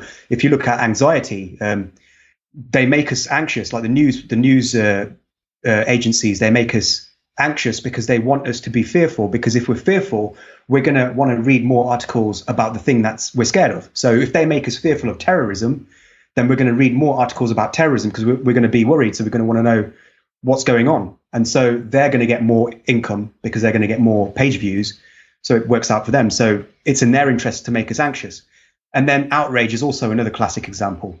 Um, if you make people angry, then they're going to complain about it on Twitter. They're going to spread their outrage to other people. And we all know that outrage spreads like wildfire, you know, online. And it's one of the most consistent ways that you can get attention and get your message out there is just by outraging people. So now we have um, things called rage bait. And even the New York Times, you know, the old sort of bastions of journalistic integrity, um, they are engaging in this sort of stuff now as well, where what they'll do is they'll say something that they know is stupid. So it will be something like, um, you know, I mean, I'm just going to make something up, but this is the kind of thing that they'll post. Something like, um, refrigerators are an expression of white supremacy or something like that, you know, um, you know, TVs are racist or whatever, you know, like eh, they'll just get a random object and call it, you know, racist. And they do that on purpose. I don't think that they're stupid enough to actually believe what they're writing, but they're doing it because they know that it's going to anger their enemies. It's going to anger people in the Republican Party. It's going to anger the anti-SJW kind the, of people. The retweet of somebody that agrees with you is worth precisely the same as the retweet of somebody that doesn't. In fact, yeah, exactly. it might be worth even more. I think I saw an, uh, a map of you showing just how bifurcated online communication is between left yeah. and right. So what you're yeah. actually optimizing for maybe in order to reach new viewers is yeah. to get people who typically wouldn't engage with your content to engage with your content, which probably means people on the other side, not the same side. That's a very good way, a good point, actually. Yeah, and I think that's probably that that figures into the sort of calculations. Um, I think with the with the sort of these kinds of uh, these divisive articles. Um, I mean, like Scott Alexander, the uh, the Bay Area psychiatrist, he he spoke of scissor statements, which are statements that are supposed to make people angry and to make them take a, a strong stance on on you know one of the issues. So, for instance, you could say something like "trans women are women." You post that, you know that that's just going to set off fireworks, you know, because there's going to be some people who agree with it and they're going to agree with it very strongly, and then they're going to be people who disagree with it and they're going to be they're going to think about it very strongly. And so the, these two groups are going to argue with each other, and in arguing with each other, they're going to spread the idea. They're going to spread it across all domains, and so this is this is the the interesting thing that he found is that it's actually the things that divide people that spread furthest, not the things that people agree with, not the things that everybody agrees with. Was so that the that the toxoplasma of rage? Was that that yes, one? this is this is it. Yeah, this is exactly what he, what he called it. So I think we we did cover this on yeah. a previous yeah. episode, but this this is essentially what it is. It's it's um, that that ideas that unify people don't spread as far as ideas that divide people. And so this is why we have rage bait. This is it's a business decision. You know, it's to basically spread the ideas not just in the in in the circle of the New York Times readers, but also in the rival gang, in the sort of right wing sort of uh, uh, groups. So, so all these emotions that we're feeling, they're all they're all sort of promoted by the online ecosystem. Anxiety, you know, uh, anger, desire, um, even happiness. You know, all these feelings they're they're they're artificially sort of almost inserted into our brains uh, just to make us to control us and so the Stoic idea that the emotions cause us more harm than the things that that cause them is actually very apt. I think is more relevant now, even now, than it was in ancient Greece when the idea was first formulated. Um, which is why I, I posted the idea because these emotions are used to control us. You know, if you are sort of easily outraged, then you're easily manipulated. Uh, if you're, you know, sort of any any emotion that you feel will be used to control you, basically. So um, Epictetus has this great uh, line where he says, um, "Anyone capable of angering you becomes your master," because they're essentially what, what they're doing is they're getting your attention and they're redirecting your attention to where they want it to be, and they're making you dance like a monkey. Essentially, they're they're just making you move and they're making you act in ways that you don't necessarily want to, but which you can't control because your emotions are overpowering you. So I think it's very important that we control our emotions in this digital age because those emotions are used to manipulate us and to control us more than they ever have throughout history. Sam Harris has a really interesting insight here where he talks about um, try and be angry without maintaining your anger. The point being that the, the, the sensation of whatever made you angry is super, super brief. And almost all of the area under the curve of your anger for the rest of time is you perpetuating some story or framework or narrative or little mantra about how you could have, would have, should have changed what that person would have done to you. And mm. it's you that ends up becoming uh, your own mind has caused way more suffering than whatever occurred in the first instance. That's mm. the, the pebble that caused the avalanche, perhaps, but it's you yeah. that perpetuates it. There's another yeah. thing, another thing here as well, which I think is very interesting that if you look at it from the other side, should be quite reassuring to most people, which is that your own mind is able to torture you in significantly more sophisticated ways than anything or anybody that's outside of you. And this is one thing for anyone that's gone through depression or low mood periods, anxiety and stuff, which, you know, we all have, some more than others. If that's been you, you can find firm ground and reassurance in the fact that there is very little out there in the world that can hurt you as much as your own mind already has. Yeah, absolutely. Yeah. Yeah, that's a great way of looking at it. I think um, what I tend to do with emotions is it's impossible to not feel emotions. You know, you can't just stop yourself from feeling emotions. But what you can do is you can you can develop some distance between yourself and your emotions. And that's what I try to do. Is that when I feel an emotion, I don't automatically react. I I put a gate between stimulus and response. Um, so when I feel that that anger or whatever, what I do is I, I use it as information. That's what emotions are to me. Emotions are information it's your body's way of telling you that something has upset or provoked your evolutionary ancestors, not you, but your ancestors, your distant, distant ancestors. Uh, so if somebody, you know, if somebody angers you, that's basically your ancient ancestors telling you that a line has been crossed. But whether you actually choose to believe that is up to you, because you're living in a completely different world to the world of your ancestors. You know, they lived in tribes, they lived out in the on the savannah or in the jungle. You know, so they had a completely different environment. So the things that they might think were lines that were crossed may not be like what you think is a line that was crossed. So you use it as information. You use your emotions as advisors, not as masters. You know, never be controlled by emotions, but understand that they're telling you something about about the present environment. So if somebody's angered you, what does that really mean? What does it actually mean? You know, I try to look at, you know, what does this actually mean when somebody angers me? What what is actually happening there? And it's basically, if you go back to the, our evolutionary history, we needed a way to enforce boundaries before we had police, before we had, you know, a legal system. There needed to be some sort of way of reinforcing our own personal boundaries or even the tribe's boundaries. And anger became a way to do that. Because if you if there's a cost to with screwing with somebody else, then obviously you're not going to want to screw with that person. If the cost is that they might lose their mind for a moment and pick up a spear and, and hurl it at you, you know, obviously you don't want to engage in that behavior. So it worked as a very effective sort of regulatory system before the advent of police, before the advent of, of any legal system. And so that's carrying over now into this world where we do have police, we do have a, a system of order, we have, have, a society of morals and ethics and all this kind of stuff that we've developed since those times. So it's become, anger has in a way become obsolete. It's still not completely obsolete because there are times when you should be angry because there are certain lines that, that should not be crossed. And, you know, you should reinforce those, those lines. But most of the things that you see online are not going to be lines that you need to enforce. If you're, you know, somebody calls you, you know, a dickhead online, you know, it doesn't matter. It's not, you don't need to get angry about it because you're never going to see this guy in your life. You're never going to, you don't even know who they are. They could just be a, a, a chatbot, you know, might not even be a real person. So there's no, there's no need. And, you know, what is it? It's just a word. They've literally just put a word on a, on a screen and that's it. You know, so, but people, they won't think about these things. They'll, they won't put that gate between stimulus and response. As soon as they see that word, as soon as they see that insult, you know, the old ancestral sort of uh, alarm system kicks in and they start losing their, their shit. So yeah, definitely got to um, realize that it's just information. That's all it is. That's all emotions are, just information. Regret minimization. Somewhere in the future, your older self is watching you through memories.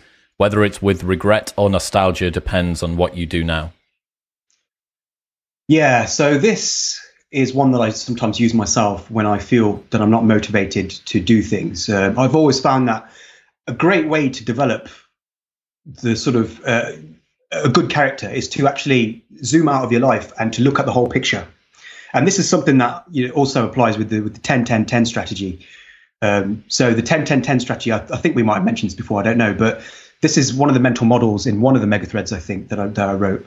Um, and basically, it's the idea that we can stop ourselves engaging in behaviors that we might regret if we think about how we would react to those behaviors in 10 minutes, in 10 months, and in 10 years.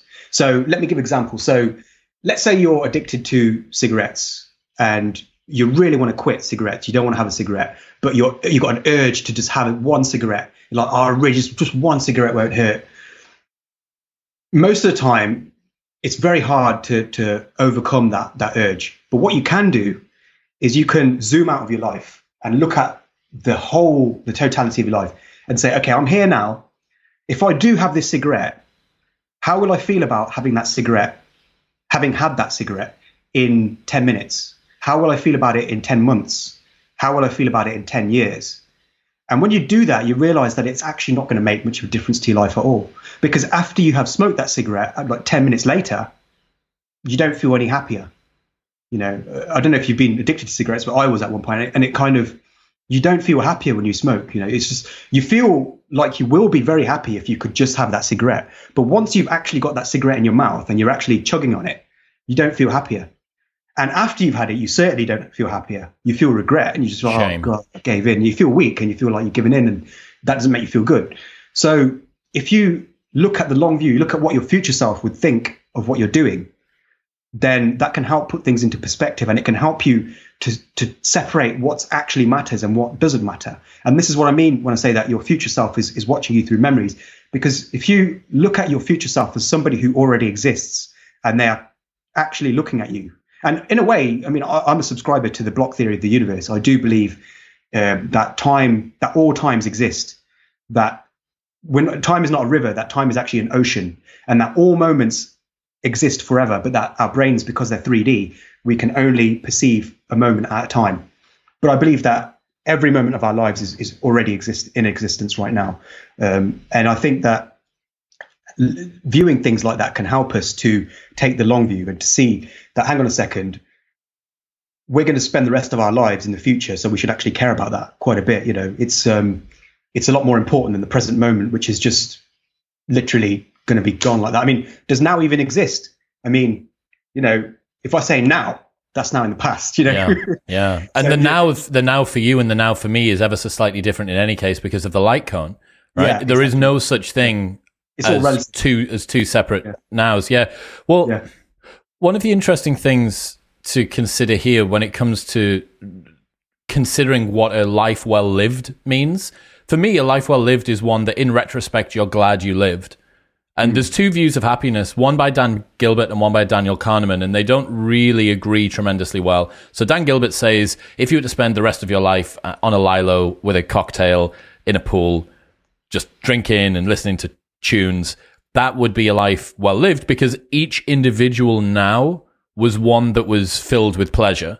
This is mm. pleasure, this is pleasure, this is pleasure. And I at first because that doesn't appeal to me. That's not the sort of thing that would give me pleasure. But I know that there are people that it does. I felt like that was, I don't know, like a lesser type of pleasure or something. I got on my high horse about how moral I was for wanting the, the more difficult, meaningful pleasure. And Daniel Kahneman says the opposite or something different. He says that, you know, a, a life well lived, a good life, one that is happy is one that in retrospect has given you meaning, that you're happy to look on in retrospect. The moment to moment experience of it is less important than the retrospective experience of it. What I've come to believe is that this is dependent on how introspective you are. It'll align with stuff to do with extroversion and introversion, uh, how neurotic you are, all sorts of different personality biases and affects and stuff. But if you are the sort of person that spends a lot of time um, reflecting, doing internal work, considering the way that your life has been lived and, and, and ruminating in a good way, I guess, or being nostalgic. What you want to do is optimize your life so that you have many different memory slots filled with things that you can be happy and proud of because mm. things that you've done in the past can give you pleasure in the present in yeah. a way that doing something like a Lilo and a cocktail can't. That being said, I have a ton of friends that I know that would fucking love to just spend the rest of time on a Lilo with a cocktail listening to tunes and throwing a ball around with their friends. And I, I would happily go around to that party every so often. For me, that wouldn't work for the rest of time. But there are people for whom it does. And I've come to believe that the reason for that is that they maybe are more forward thinking. Maybe they're more present thinking. Maybe they have, you know, fewer uh, neuroses to deal with than I do. I'm not sure. But I think that that's an interesting way to look at it, right? Absolutely. Yeah. Yeah. Yeah. That's a perfect way of summing it up. I mean, I don't think I could add anything to that. I mean, it's just, um, it does. Yeah. It does depend on how introspective you are, really, because how we live our lives is non-linear. Um, you know, we don't live our lives just straight through time we live our lives darting to hopes to the future, then memories loops of the past. And loops and yeah. loops. We're constantly darting between the future, the present, and the, and the uh, past. You know, we're enjoying the sort of present. Even when we're enjoying the present, we're sort of sometimes just enjoying memories of the past. And so, I think yeah, it does depend on the sort of degree to which you you introspect, because people who introspect a lot obviously are going to be darting around through time a lot more, and so the the whole of their life is going to matter more than just the present moment.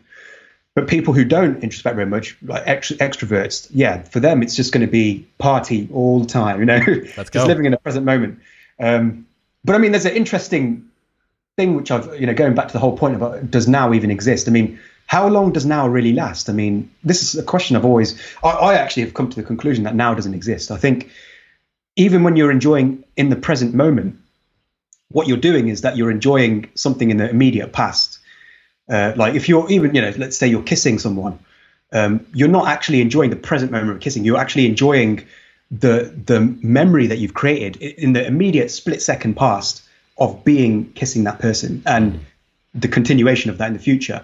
It's not really the present moment because even when you receive the nerve impulses from kissing, you're, you're receiving them in, in the in the past. Yeah. So- Sam Sam Harris has this beautiful insight. There's a, a talk he gave called Death in the Present Moment. It's about 10 or 15 years old. Super, super popular. And there's an edit of it. Uh, I think it's maybe called On Life or something, which has got this beautiful music underneath it. And anyway, he's talking about the fact that um, our conscious experience of the present moment is, in some very relevant sense, already a memory. Mm. And yeah, it you know it only becomes meaningful. Yeah, it only becomes meaningful when it's a memory. Yeah. Once you, you can't consciously process something before it's happened. That being said, we're anticipatory beings, right? It, mm. Our entire setup is designed to take ourselves out of the present moment. We anticipate mm. something before it happens. We get excited. There's a good bit of evidence that shows that people are actually, they enjoy experiences more in advance of them happening than either during or after they've happened. And mm. then once something has occurred, you have the opportunity to reflect on it. But yeah, yeah man, right. Next one. Next one. Uh, Howard Hughes syndrome. Everyone always lies to the powerful to curry favor or avoid punishment. Hearing nothing but flattery causes the most powerful people to develop the most distorted views of reality, and their vast influence means we all pay the price.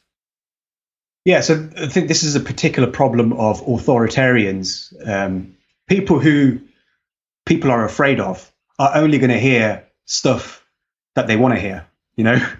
And if you look at history, right, you look at history, you find that every dictator ended up getting worse and more unhinged through time. I don't know of any dictator who started off extremely severe and um, sane, sorry, uh, insane, and then became less sane over time. They all went more unhinged and they went more crazy and they became more authoritarian over time. And I think part of the reason for that is that people are so afraid of telling them the truth that they just tell them what they want to hear and they kind of cushion them in this sort of alternate reality in which they are God and they can just everything is going their way and it creates this it just inflates their ego. I mean you see it you saw it with Gaddafi, you know. Gaddafi actually started off as quite a sane person, you know, he was he was just basically wanted equality, you know, he was like a kind of he was a socialist and he just uh, you know, he basically had the socialist revolution and then over time he began to develop this kind of uh, this cult personality, but it wasn't something that happened within a few years or anything like that. This took decades to really emerge, and it happened very gradually because as time went on, people became more and more afraid of telling him the truth, and so they began to cocoon him in this kind of web of lies where he was just hearing only the things he wanted to hear, and this caused him to just gradually distance himself from reality, and he became he began to believe that he was like this grand godlike figure who was going to just bring, you know, the sort of justice to the entire world. He wanted to start off this whole Pan African thing, you know, and um, his ambitions grew because he he became so convinced of his own godhood, sort of in a way. But he's he's one example. Stalin is another example. Stalin is a classic example. By the end of his life, by the end of Stalin's life, when he was dying, nobody called the police. It was not the police. Nobody called an ambulance. Um, and the reason they didn't was because they were absolutely terrified of doing anything without his wishes. And even saving his life yeah, even even saving his life. People were afraid of it, and some people have said that you know, the reason that nobody called a doctor or whatever um, was because, yeah, sorry, it was calling a doctor, not calling an ambulance. They wouldn't have called an ambulance there, but yeah, um, nobody bothered to call a doctor because they they wanted him to die. I mean, yes. that could be one reason as well. Yeah. But um, but these were some of his trust, most trusted people, people like Lavrenti uh, Beria, and um, you know, with Stalin, what happened was that he was so ruthless and so. I mean, he would he was known to sort of kill people if they gave him bad news. And the same thing happened with Saddam Hussein as well. These people were so bad they'd kill people just for giving them bad news. And um, so people just didn't want to tell them anything that they didn't want to hear. Mm. And this turned out to be very, very bad for, for Stalin because um, doctors were afraid to tell him if he had a medical condition. You know, um, they didn't want to. They didn't want him to make make him. They didn't want to remind him that he's just a human. You know, and so what happened was overall, he just gradually became more and more distant from reality and he became worse and worse and worse. And this is a pattern that you see throughout history. It's, worse with the, the authoritarians. I don't know if this really happens with every leader because there are some leaders who are pretty open to hearing conflicting views. People like Richard Branson, for instance, you know, he was notoriously kind-hearted and, and open-minded when it came to hearing things from his employees. Um, so it's not every leader, but I think authoritarians in particular, and people who are um, people who any anyone who people are afraid of. Yeah. Basically, they're they're they're dooming themselves to this life of illusion.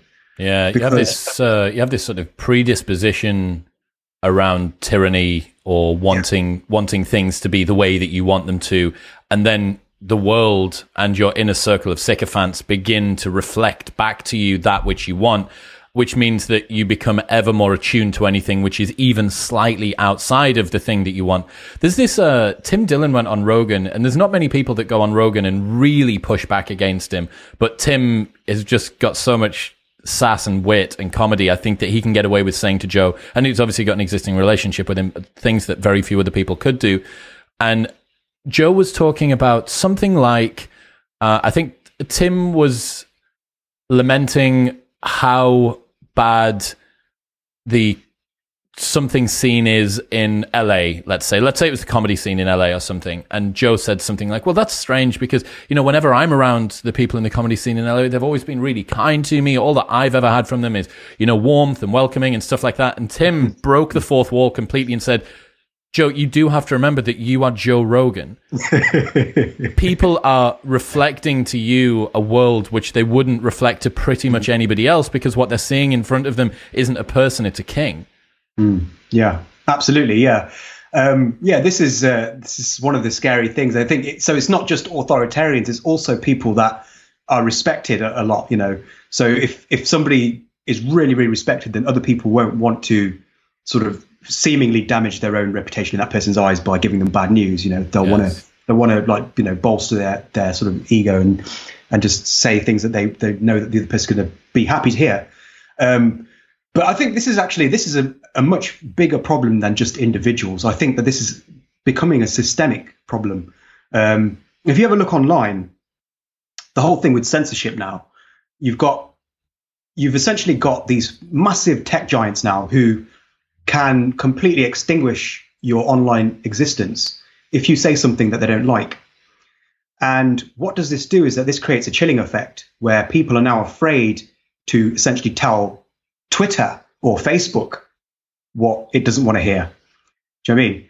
And so we're we're now entering this world where people are now posting things that they know is going to be acceptable on Twitter, and so they're actually lying. They're they're they're telling Twitter and Facebook what they think it wants to hear. And this, I think, is very dangerous because people are now, by proxy, deceiving themselves and they're deceiving other people. Uh, it's something that I think is one of the great arguments against against censorship. I think is that you essentially you create this effect um, at scale, so it, it becomes a systemic issue. It's not just oh, I don't want to displease Stalin, or you know, I don't want to displease Saddam Hussein, it actually becomes, you know, I don't want to display, I don't want to um, displease the internet. You know, so what can you do? You know, you, literally have to post online nowadays if you want to have a life as a as a commentator, as a writer, or even you know, as a human being. You got to you got to post online. Everybody posts online, and so if you're entering this environment where this is the norm now, where you have to be careful of what you post, um, what Twitter is doing is it's basically it's putting a limit on honesty. You know, that's that's what this kind of uh, censorship is, is, is, happening with this censorship. You know, it's, just, um, it's, it seems to be getting worse as well. I mean, um, you know, like uh, we we saw it. I mean, even with uh, the the recent Jerry Sadowitz uh, uh, comedy thing, his his show was cancelled because he. I mean, this is Jerry Sadowitz we're talking about. He's one of the most controversial comedians, and he's been this way, you know, for like uh, it's been about 20 years he's been doing comedy, probably longer than that. But he's notorious for being really controversial. And anybody who knows the name Jerry Sadowitz knows that this guy is probably one of the most offensive comedians on the planet. And yet he was recently booked um, at this place uh, called The Pleasance. And a few people complained. I think about two people complained about the show. And so they, they cancelled the show. They cancelled the show and they said it's racist and it's homophobic and it's transphobic and all this stuff, you know, the usual stuff. And um, now like there's a lot of people like really angry with the Pleasance and on, on the Pleasance's Twitter page you, you can see they've been ratioed you know on their on their post and there's loads of just obscene stuff on there. But but basically what this comedy show has done is it's it's created this effect. It's basically now no comedian is going to want to um, I mean any comedian who works for this company now is going to have to be very careful about what they say. So they're just going to say very bland very polite very just sort of like you know uh, prosaic stuff that that is not adventurous, it's not creative because they're they're they're limiting themselves because they know that if they don't, then they're going to get cancelled. And so this is a problem that extends not just to individuals, not just powerful individuals, but powerful organizations everywhere, and not just on the internet, also offline as well. Uh, I understand, yeah. understand why why why organizations would do this, you know, because I mean the whole point of a person like Jerry Sadowitz is to cross boundaries. That's why he exists. You know, that's his whole shtick is to cross boundaries and to make people uncomfortable. Um, and so they've they've taken away the, the one thing that he was actually there to do. And in doing that, they've sanitized comedy itself because now any comedian who goes there is going to know what they've done and he's going to be like, oh, okay, I'm just going to tell the Pleasance what they want to hear, which is going to be bland nonsense, you know, just jokes platitudes. about yeah, platitudes basically. So, so this is a big problem everywhere now. Deferred happiness syndrome, the common feeling that your life has not begun, that your present reality is a mere prelude to some idyllic future. This idyll is a mirage that'll fade as you approach, revealing that the prelude you rushed through was in fact the one to your death. Yeah, so I mean, this is probably another way of saying quite famous quote by it wasn't John Lennon who actually said this, but he's remembered for saying it, which is life is what happens when you're making other plans.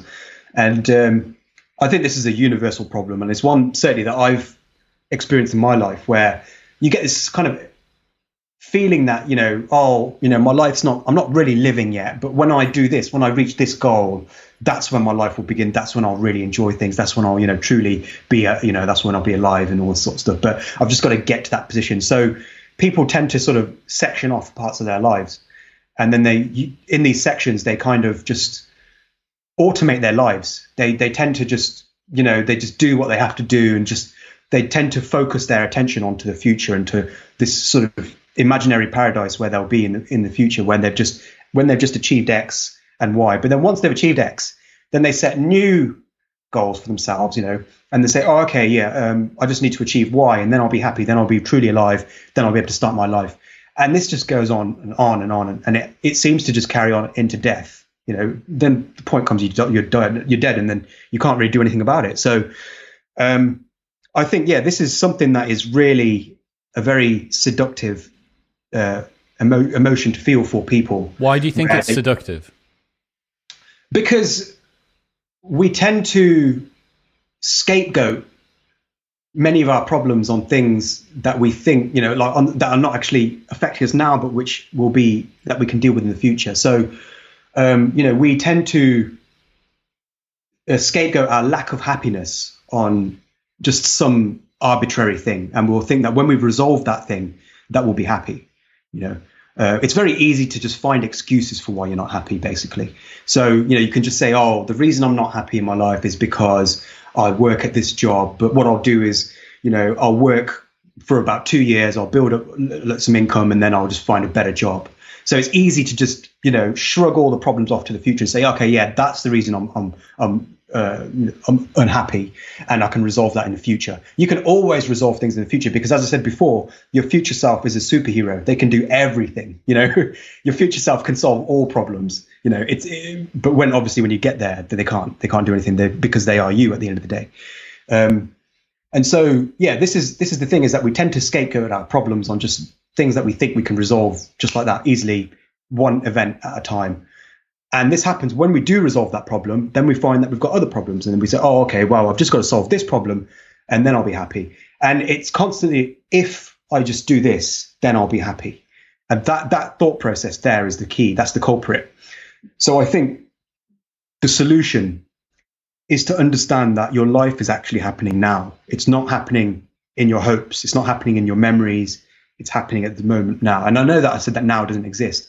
But when I say now, what I mean is that the the the the space in which you can act, basically, the space in which you can decide, make decisions, and act. That is the place where your life is happening.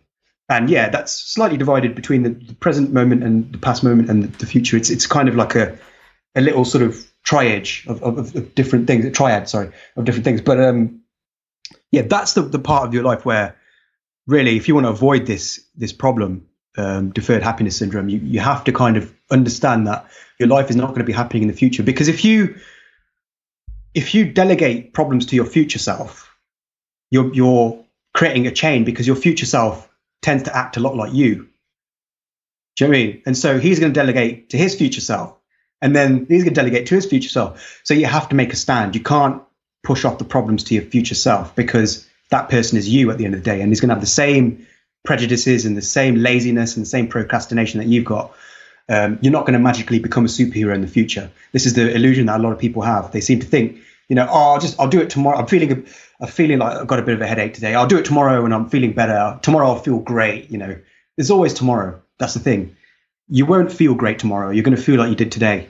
And so you have to wrestle with the present. You have to embrace the present and try to understand that this is your life. This is actually happening now. It's not happening in the future. It's not happening in the past. It's happening now. And this is the opportunity for you to actually make a better life. This is how you make a better life for yourself by acting now, not by thinking that you're going to do in the future. So, yeah. Dude, I, lo- I, absolutely love that one. Um, Taleb surgeons, you're considering two people for a job, one pretty, one ugly. In achievements, they're equal. Who do you hire? The pretty one? No, the ugly one. They accomplish just as much while having a bias against them. Always factor in other people's prejudices. Yeah, so um, I mean, this is quite a straightforward one, and I think what's interesting about this one is is the focus on on beauty causing prejudice, because I think that's something that people don't really consider much of. We hear so much about white privilege, we hear so much about male privilege, but we don't hear about the privileges which actually and experimentally have a much greater influence on life outcomes. And those are uh, pretty privilege. Halo effect. Yeah, yeah, the halo effect is, is, is part of it. Yeah, and, and the pretty privilege is what I, I call it because it really is just that pretty people just get way more privileges in life than than ugly people. Um, this is a fact of life. It's been shown, um, you know, that they they are more likely to be hired in job interviews. They are more likely to hi- get higher earnings. They are more likely to have the door held open for them. You know, when they're when they're going into a shop, whatever. There's just so many little things um, that that attractive people, and this is particularly true of attractive women because men tend to judge uh, people by their appearances more than women do, and um, so I mean, attractive women are some of the most uh, privileged people in in the world, but unattractive women are some of the most unprivileged people in in the world because there's this huge, you know, there's a particular pressure on women to to be attractive, and um, and I think that this is something that nobody talks about really. You know, like I said, we talk, we hear so much about how race or gender causes privilege. Um, we hear it all the time. It's it's all encompassing on the left, particularly. You know, but we never hear about uh, attractiveness and how much of a privilege that is, or even things like height, for instance, height, or for a man, like the, the depth of their voice.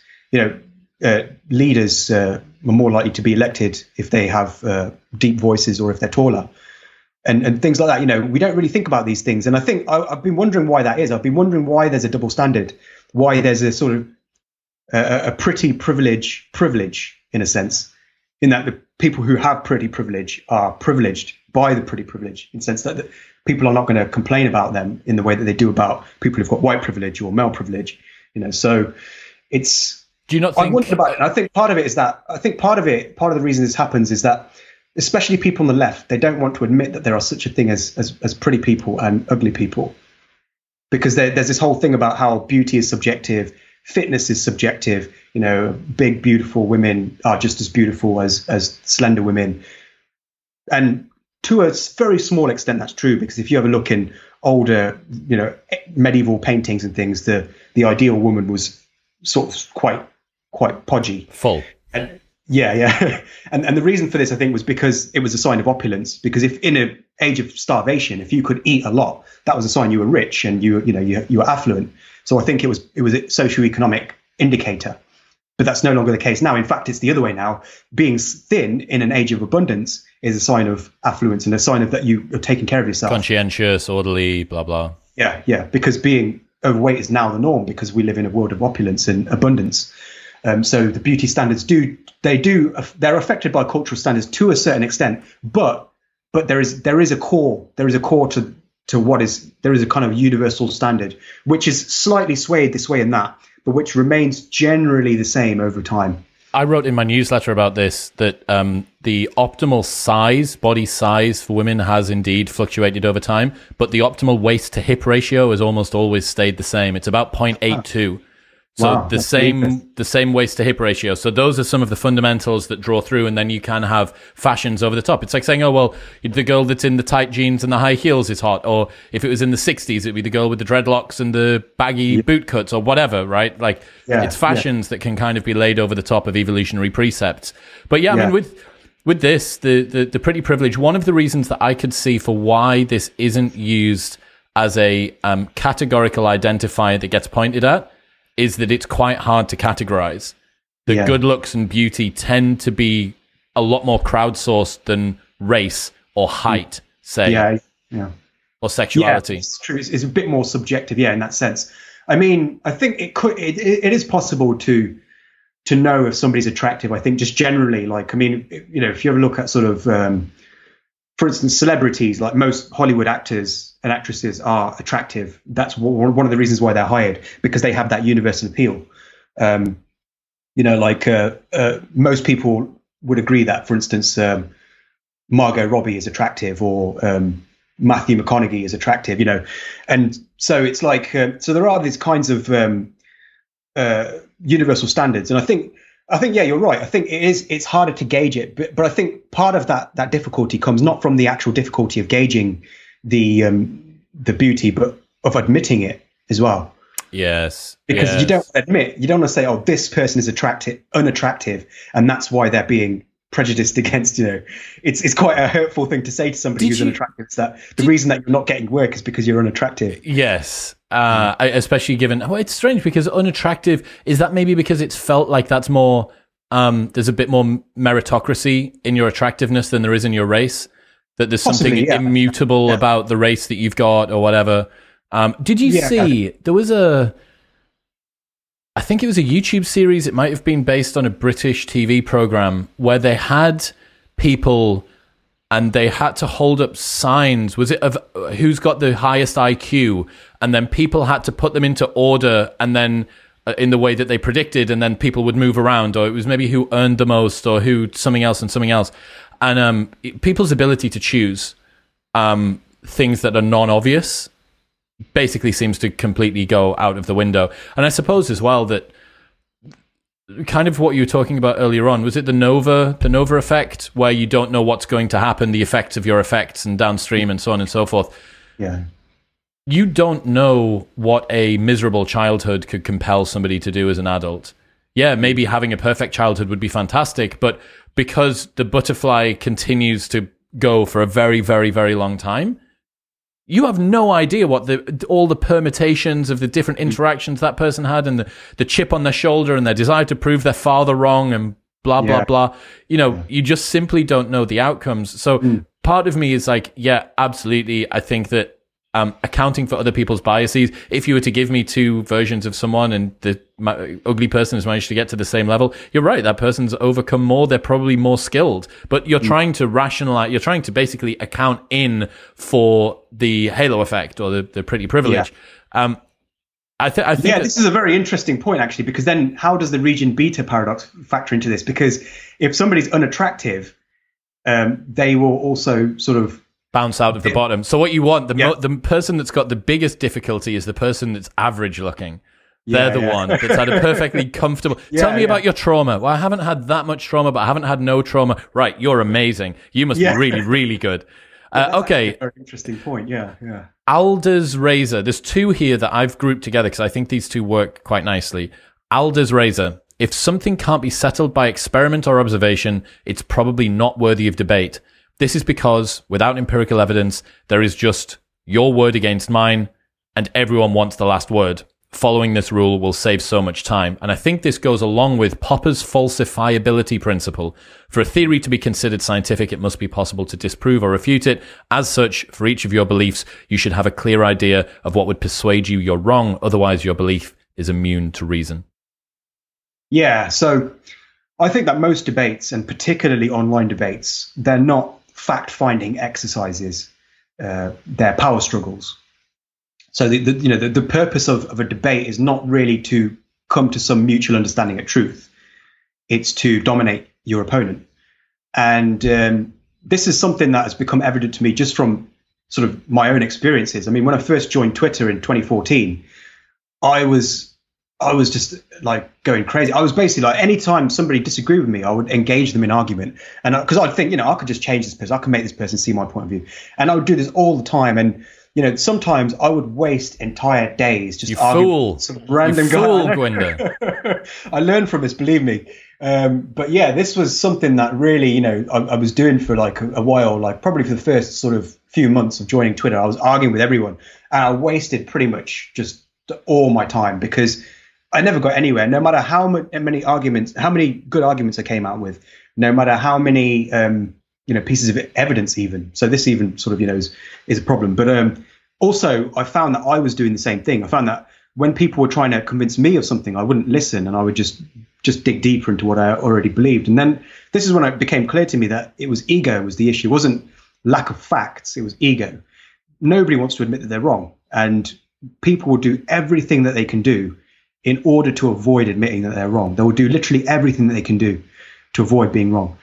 And so it's it's pointless to debate somebody when there is no hard evidence that can completely disprove. Even then, even if you've got the evidence, it's often not de- worth debating because you know you can, for instance, like if you look at you know I remember there was a a guy who was was, was, was reading an argument between a flat earther and a scientist and the scientist was like just trying to come out with all this stuff like saying you know if you go to the shoreline and you look at the the ocean on the horizon you'll see that the sails of ships appear before the prows. And so that's a sign that the world's you know a sphere, a sphere. and the, the, guy was going no no no no that's not true. No no I, I've, I've looked at this, the beach plenty of times. I live near the beach and i've never seen that happen. You know so they just completely deny the evidence. And if you show them a, a picture taken from space of of the Earth being round. They'll just say, "Oh, it's just a doctored, photoshopped picture." You know, that's not a real picture. You know, so any evidence, like if if there's any way for somebody to wriggle out of this kind of voice that you try and put them in when you debate them, they will. They'll they'll do it. They'll they'll use any means possible. And this is something that I've, I've learned from experience. And I think that's why it's it's just not worth debating most things. And really, you've got to ask yourself, what really are you going to achieve by winning an argument online, especially? Not much. The only times that I would consider it worthwhile to debate is if you're actually engaged in an official debate, you know, with a crowd, with an actual audience watching you. Because the purpose of the debate in that case is not to convince the opponent, which you're not going to do, it's to convince the audience. Yes.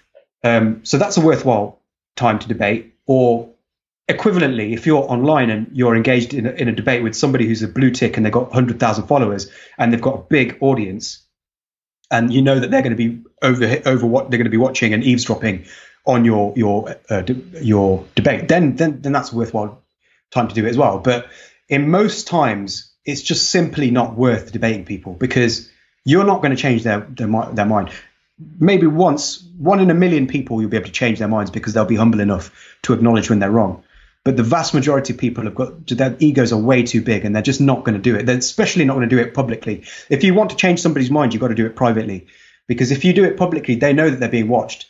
And that's going to obviously make their ego even more. They're going to make them. That's going to make them protect their ego even more. That's the uh, the theory of bespoke bullshit all over again, right? Yeah, yeah. yeah so yeah. I think uh, my stance on this is I, I just I don't engage with people that are illogically critical online in a serious way, they either get no response or they get a silly response mm. because the cost benefit that you have if you if you start to invest yourself psychologically, emotionally, existentially in trying to change this person's mind, you are just it's the equivalent of pissing money away, my dad would say, right? Yeah. you're just it's all downside from here. Yeah. There is nothing. And it's even, worse than yeah, it's, it's worse than pissing money. It's, it's pissing away time, yeah, which is even more valuable money. Yeah, you can't get it back. Yeah, yeah. And so yeah, I mean, I've become very jealous of my time uh, recently. You know, I, have become protective of my time. I've, I've basically because I realise that it's the most important resource on the planet. There's nothing more important than time because it's required for literally everything else.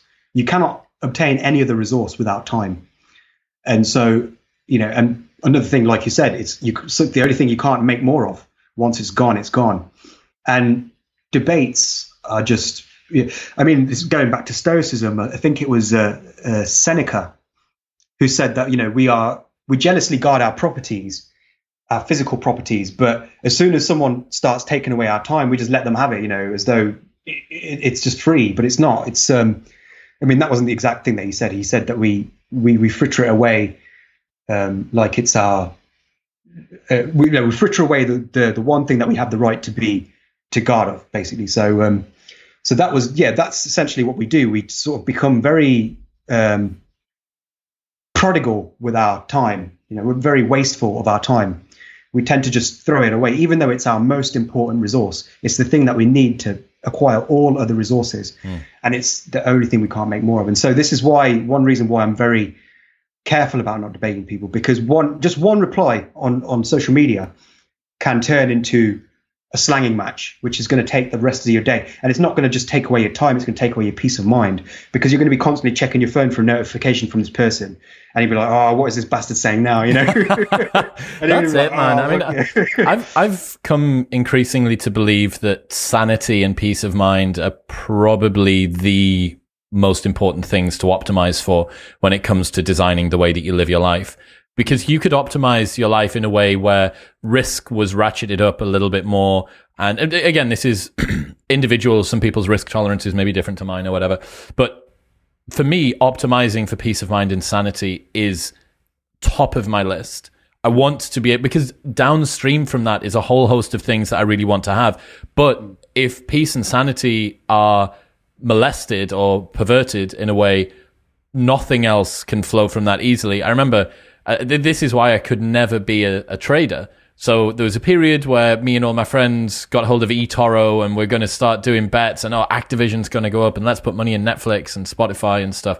And I would check it 10 times a day because I couldn't bear not to check. So my emotions got ragged around at the mercy of the market.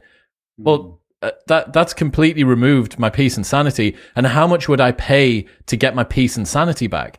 I would pay hmm. way, way more way more than whatever return I'm going to get from this. And all of the externalities, my lack of focus at work, my lack of ability to connect with my friends, the fact that now is the only time that I want to reflect on a life that's well lived, all of these things would be, it was ruinous for everything that I genuinely cared about to try and optimize for something that was money that I can make in a different way.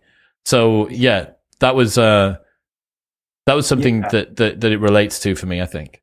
Yeah, I think everything comes from from peace of mind because um, you could, you know, you could have everything. You could have like a mansion. You can have the, the most attractive woman by your side. You can have um, any anything you could imagine. You could have right, but if you don't have that peace of mind, then all of it's wasted because you're not actually able to enjoy it. You're not able to enjoy these things.